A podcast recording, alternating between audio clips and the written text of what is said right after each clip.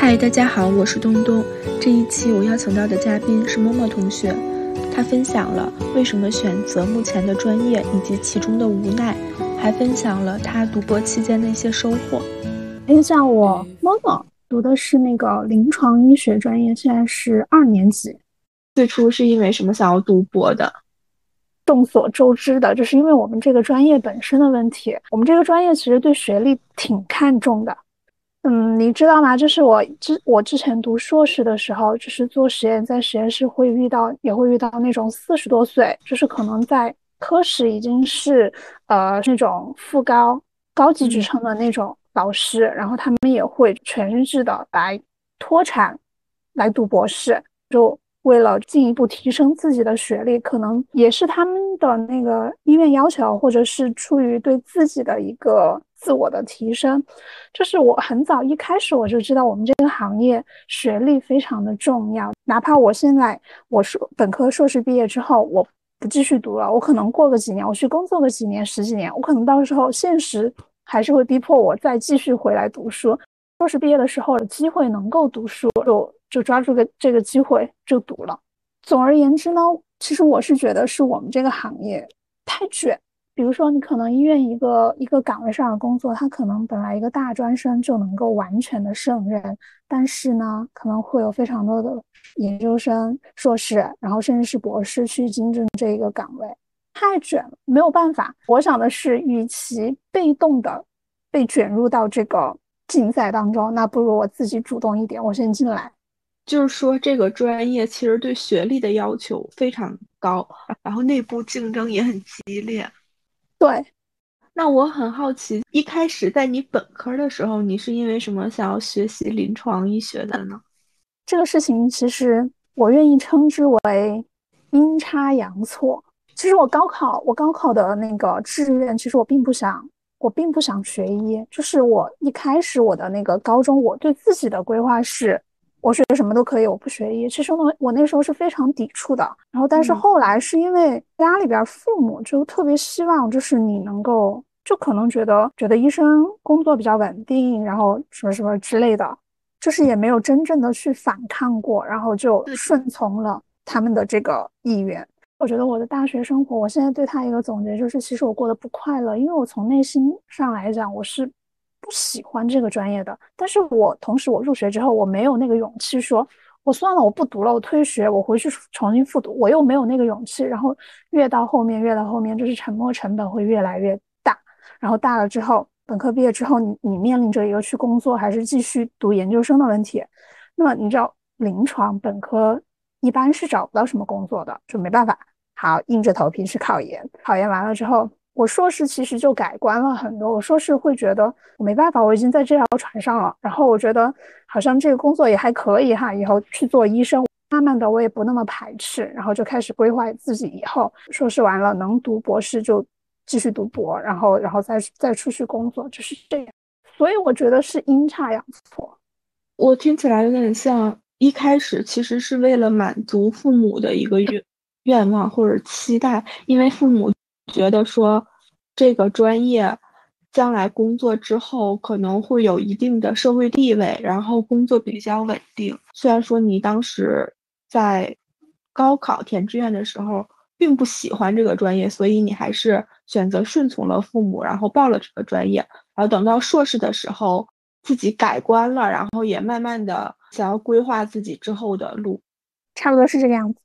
在你一开始选择顺从父母填报志愿的时候。呃，你有你有因为这个事情和父母吵过架，或者是 很痛苦，或者是很难受，真的想要改变，或者是换一个专业，还是就是一直是自己在扛着所有的负面的想法，然后硬着头皮读？哦，我其实当初填志愿的时候，我那时候我其实很生气，我跟我父母就是主要是跟我母亲哈，我母亲就是也吵过闹过，但是最后。我也没有成功，然后完了就入学之后，嗯，就像我前面讲的，我其实大学五年，我觉得我过得不快乐。我是后来才知道哈，我我其实上大一一大一上学期去去学校的时候，我其实就很不开心了。这时候回家呀，或者是那种，因为因为我的学校离我家不是很远，我我父母其实能明显感觉到、感受到我的情绪是不佳的，但是我母亲那个时候她又不愿意，她也不敢说。后来是在大四的时候，我母亲才真正我们俩敞开心扉，才跟我说，觉得那时候她觉得她自己也后悔了。我去上大学，我我整个人情绪非常不好，但是我我自己是硬扛着，我始终我能表现出来我对这个专业的排斥，但是我没有办法，就是我本身是一个比较那种好强的人，我既然都到这里了，那我肯定是要好好学的，对不对？然后大四的时候，母亲才跟我说，她说其实那时候你一开始就是去学校上学之后，她就后悔了，她觉得她不应该这样强迫我。但是又没有办法，他也不敢跟我说，他怕他给我说了之后，我就真的放弃掉了，就怕我真的就就要什么退学回来重考，或者是怎么样，也没办法，因为其实我是那次为什为什么我跟我母亲会在大四的时候敞开心扉？你知道，我们学习我们学习是很痛苦的，学习压力是很大的，内容有很多，考试非常多，大一到大四都是上课嘛，然后。每年的年底那段时间，十二月份那段时间，各种节日来临的时间，就是我们一门一门、一门接一门的考试，非常非常多的考试。就是当我的其他专业的同学全都在在玩，玩的很开心，甚至约我出去玩的时候，哦，我我没有时间，我不行，我来不及了，我可能我考试要赶赶不上了，各种非常多，然后我就很着急呀。然后那时候我又不是，我又不愿意去摆烂，你知道吧？母亲就是也确实知道我非常非常累，非常非常辛苦，但是他也不敢说呀。到大四的时候，大四的时候终于就爆发了。那时候那那时候我就跟他打电话，我很崩溃了。那个时候我就给他打电话，我就很生气，我就质问他怎么怎么样。他那时候才跟我说，他说其实那时候我就后悔了。他说我你大一的时候我就后悔了，但是我不敢跟你说，怕我中断我的学业，跑回去重重重新复读什么的，压力也很大那种。然后反正那一次就是发泄完了之后，我觉得我就好很多了那种。那时候可能我自己的想法是，我已经这个样子了，我的学习就是虽然不是特别特别拔尖那种，但是我至少说在我们这个专业里面，至少不是最最后面的那种。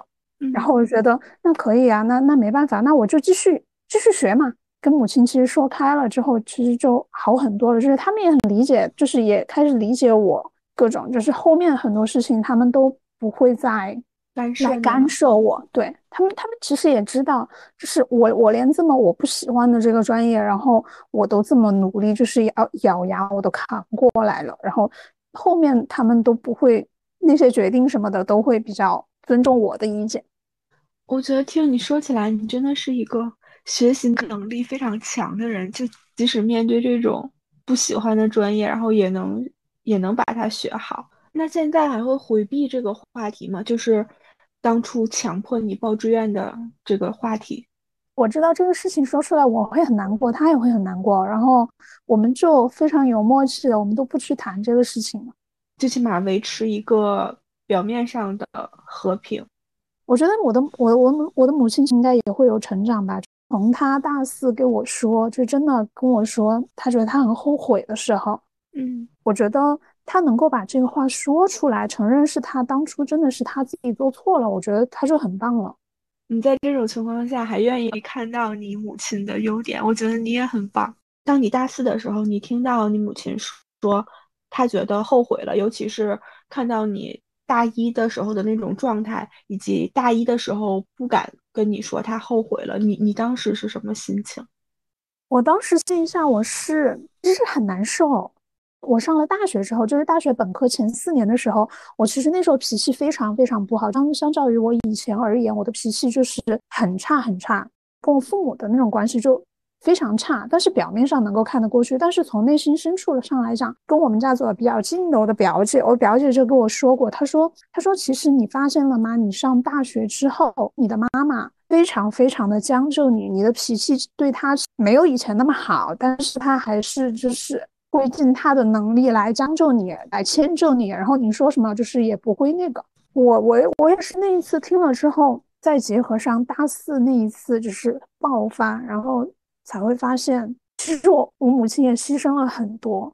但是没有办法，对不对？那个志愿已经填了，已经录了，是不是？我都读了读了这些年了。嗯，那那我能怎么办？最后你跟我说你错了的时候，我也知道你错了。我一开始就知道你错了，但我就是我哭着跟你争论的时候，我就知道知道错了，我就知道你错了，但是但是你没有早一点跟我说，也没有办法，有的时候就是这个样子。你说的我有一点想哭了，我觉得我觉得就是对你来说，大学真的是很辛苦，就是太不容易了。嗯，那就你现在读到博士，有没有哪些瞬间或者是哪些事情是让你觉得？还挺开心，还挺幸福，或者是还觉得挺有意义的。如果是说博士的话，目前还没有，因为博士目前还处于一个就是自己在疯狂的做实验、积攒成果的这样一个过程当中。硕士吧，我硕士那三年的时候，我是我我我是我印象很深刻。其实我老是觉得我的我的大学生活是从硕士才开始的，因为。我觉得是真正从硕士的时候，我才真正跟自己和这个专业和解的。我硕士的时候，应该是我我我我印象很深刻的，让我觉得很开心的是，应该是那时候发表论文成功之后，那个论文其实也很也很赶，就是后面时间其实也急促，那个论文恰好就在一个最后紧急关头的这种情况，然后就发出来了，我能够顺利的升升到这个博士，我就觉得啊。那时候我是真的很开心，那时候我是由衷的那种觉得我又能在学习我的这个专业，这种我那时候是真正的发自内心的开心。就从你硕士开始到你博士，现在你有感觉到这个专业，你有慢慢的被它哪一点所吸引到吗？你知道临床临床类专业无非也是以后上临床要去看病管病人，对不对？我大五的时候，因为去实习过一年，然后我实习的时候，其实我个人来讲，对我个人来讲，其实我那时候挺好奇，我很好奇医院的生活是什么样的，我很好奇那些医生去管病人，他们是什么样子。那时候是发自内心的觉得，作为一个医生，就是我能够用我的我所学到的知识去帮助病人解除他的病痛，或者是解决他的问题。那时候我觉得真的很很光荣。因为我本身是一个那种，我觉得我如果我能够帮助到别人，我是会觉得很开心的那种人。经历了那段实习之后，我就觉得不错，挺好的。那你大五实习的时候，你的那一丝丝好奇心，以及你想要帮助他人的心，这两点算是促成你转变对这个专业看法的两点吗？呃，算是一部分，不能全算。当然，另外还有一部分就是没有办法，现实所迫。我必须得不断的去进步，当然这个进步我们不是说很抽象的那种，那那我可能对我来说，目前为止就是我要继续的去升学，去进一步的学习，然后让自己能够做得更好。也就是你选择了接受这个现实，对，我选择接受这个现实，然后并且不断的希望自己能够做到更好。你希望自己能做到更好，那你有取得过？哪些让自己觉得说达到这个目标的成果，或者是某些感到自信的时刻吗？我不知道你有没有过那样那样的感受。我读博士期间，我觉得我自己最自信的时候，大概就是我真正的能够静下心来去学习一个东西的时候。为了一个知识点，或者说一个我要做的一个什么东西，我会为这个东西就不断的去翻阅资料、查找文献。各种之类的，用尽一切我能够想到的办法，然后去解决这个问题，去完善好这个东西。我觉得在那个过程当中，我不断的去学习、去好奇、去探索的这个过程，其实我觉得在那个过程当中，我是很沉浸的，就是在沉浸在这个场景当中。然后，并且当我真的把这个东西找到了解决的方法，或者说把这个事情做好了，做到做到我我能力范围之内能够做到最好的这种情况下。当下的那一刻，我是非常自信的，因为我会觉得我有这个能力，能够来解决我遇到的问题。当你专注的沉浸在探索的过程当中，而且你真的探索到了你好奇的内容，你感到很自信，因为你觉得自己有这种专注以及学习的能力。对，你觉得这种专注以及学习的能力，你是怎么？获得的呢，是通过不断的练习，还是说需要一些什么其他的方法可以获得这两种能力？就是我以前没有发现我可以做到这一点，我其实以前是一个非常容易放弃，我没有办法那么专注于去探索一个东西。我以前经常是那种觉得有有一个事情我没有做过，我觉得开头好难，然后就开始稀里糊涂的去开头，就是很很自然，结果也不会很好。后来的转折是我遇到了一个实验室的师姐，然后那个师姐，我记得印象很深刻的一一一句话，师姐是跟我说，她说你不要管你做不做出来，你先做了再说嘛。你要用心去做，然后你做了再说嘛，成结果怎么样不重要，但是过程你要是认真的。我觉得那时候这句话给我震撼，就是特别印象深刻。我观察了那个师姐她的一个她的一些学习方法呀，或者是学习过程呀，慢慢的我我发现我自己学学着这样做，然后我就会好很多。然后我觉得这个算是我博士最大的进步。哇，你你的学习能力真的好强！就是你通过向师姐学习，然后学习这种不太在乎结果，而是关注每一步的过程，转变了自己，并且取得了进步。我觉得主要可能是师姐教的好。那你在博士期间，比如说压力值从零到十，你觉得就是十是最大，零是最小？你觉得你大概是处在几到几之间，或者是在？哪个数值上？我觉得我应该处在六到九，就是压力还是挺大的。其实压力还是挺大的，就是我的心还是慌的。从现在到我真正能够毕业的那一天，我觉得我可能会一直保持在六到九这个阈值内来回的波动，但是它永远不可能太低，因为永远有一个压力就是如影随形。除了这种如影随形的毕业压力。然后你还有其他的压力的来源吗？其他我觉得都还好哎，我觉得我觉得真的，现在我当前面对面对的最大的压力就是毕业的压力，其余的那些，比如说家里人什么催婚，然后呃催你谈恋爱之类的，我觉得这些压力可以忽略不计。这就是你在读博期间也还要承受着，虽然说可以忽略不计的，但是也还是会有的这种。婚育方面的压力，会啊，会的。那你怎么缓解这种毕业的压力？还是说他缓解不了，就只能带着这种压力，然后投入到日常的学习科研当中？针对我个人来说的话，我我会在天气好的时候，然后然后周末我可能自己会去爬山呀，或者是跟跟同学、跟师姐一起，就是出去露营之类的。我觉得。出去见见大自然，就是你的心境会开阔一些，就是你整个人的状态会好很多。永远的困在实验室，你可能成果也出不了多少成果。你拿你拿一天去，就是出去放松一下，那我觉得可能下个星期可能我的实验成果会还会更好一些。对，我同意，就是大自然是很能治愈人的。那这种婚育婚就是催婚的压力呢？你是？你是会敷衍过去，还是说会义正言辞的拒绝，然后说出自己的想法？你是怎么应对的？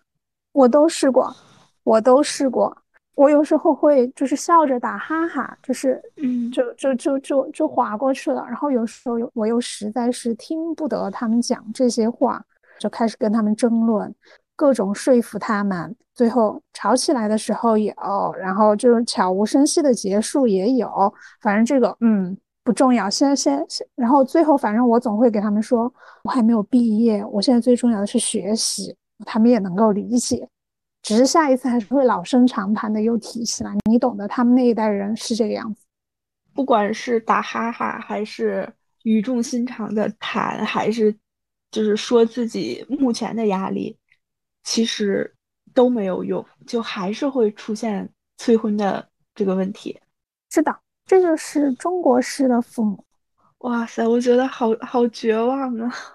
但是其实你只要知道自己目前最重要的是什么，然后你就会，他们有的话你就也不用放在心上，真的，就是你也可以，也也没有什么大不了。我能够理解他们作为父母，作为我的长辈，就是非常希望我能够。按照他们所期待的那种，现在所谓社会上他们那一代的老一代的那种思想，就是一个人必须要结婚、要生孩子，怎么怎么样。可能在他们看来，呃，这是为了你好。我母亲以前这样跟我讲过，她很语重心长的说：“她说我们我们想让你结婚，就是想让你找对象，想让你结婚生孩子，就是说我们父母会肯定会走在你的前面。他说我不希望你以后你一个人，你以后你以后年纪大了，你身边没有人，就是没有人能够相互扶持，然后你的身边没有那种你的下一代，是你的下一辈的那种人在你身边。”他说。他会很担心我，我能够理解他们的这种想法，但是我能够理解，但是并不代表我能够做到。我可能以后会做到，我，但是我至少现目前我没有办法，就是改变我的想法。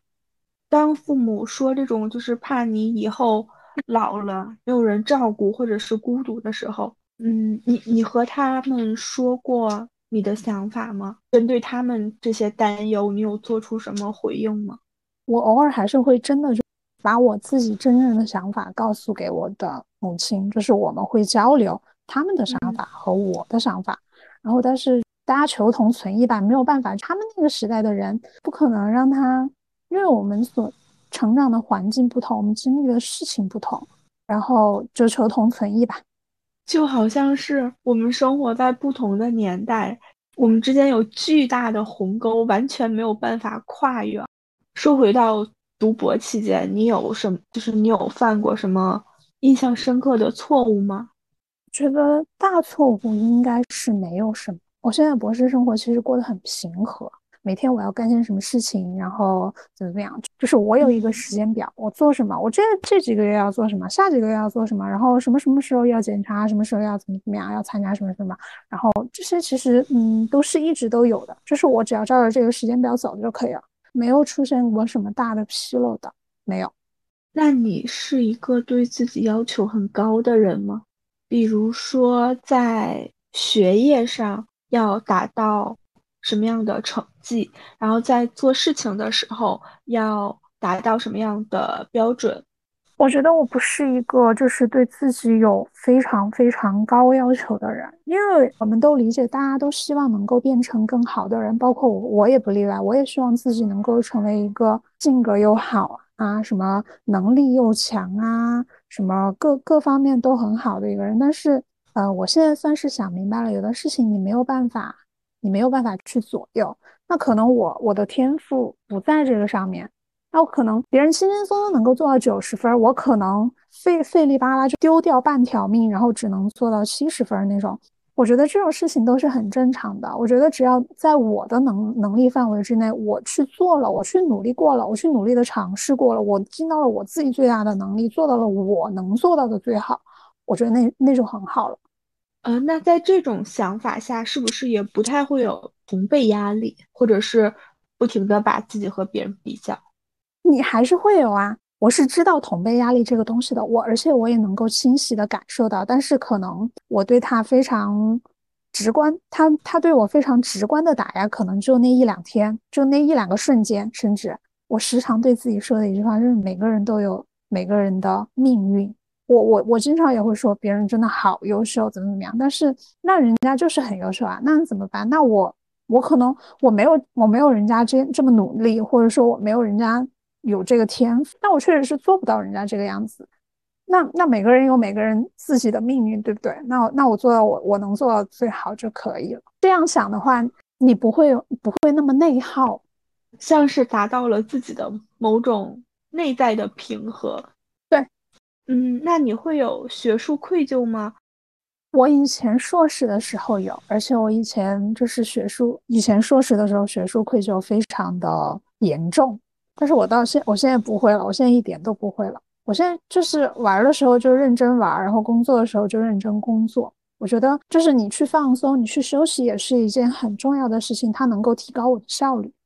就是你硕士的时候的学术愧疚，具具体的表现是什么？你可以分享一下吗？你还记得吗？我硕士的时候，要是跟我的朋友约好出去玩，然后周末那种出去玩的话，我会想：天呐，我今天要是。要是没有出来玩的话，我可能就要去实验室怎么怎么样做什么什么什么，那我肯定又又能够多出什么多出几个数据巴拉巴拉的，然后然后反而也没有玩好。那时候周末出去玩的话，就会偶尔在外面的间隙就会想，我今天又没有去实验室，我好罪恶呀，怎么怎么样？然后我玩也没有玩好，事情也没有做好，实验也没有做好，就是嗯，什么都不好。发生了什么让你达到了一个很大的转变，从愧疚然后到没有这种愧疚？后来我博士的时候发现，我真的，我如果真的出去好好玩了，我玩的时候就是心无杂念的玩，然后你回来工作的时候，你就也是心无杂念的工作，就是我发现这样让我的效率更高了。我就发现，嗯，学术愧疚没有必要。哦，也就是通过一些就是现实上的一些反馈，让你真正的意识到了。投入时间玩，投入时间实验是不会影响到你的效率的。对，读博期间你最大的收获是什么？截止到目前，我觉得我最大的收获应该是我整个人就是变得更加的、更加的沉稳，更加的从容。在我遇到事情的时候，我能够就是沉下心来，静下来，然后不会像以前那么慌里慌张的。这样我能够沉下心来去，就是去。去去想我解决办法，我以前其实挺毛躁的，然后但是现在我觉得我能够变得更加的从容了，我觉得这是我最大的进步，最大的收获。是因为经历的事情多了吗？我觉得可能是，可能真的是因为经历的事情多了。最后一个环节就是，请推荐一个你喜欢的食物，还有一本你喜欢的书。啊，我喜欢的食物，那我要推荐。麦麦脆汁鸡，特别喜欢的书，我没有那种特别特别喜欢的，但是就都差不多。然后就推荐一本最近在读的吧，我最近在读那个罗翔老师的《法治的细节》，我觉得还挺有意思的。好的，非常感谢你的分享。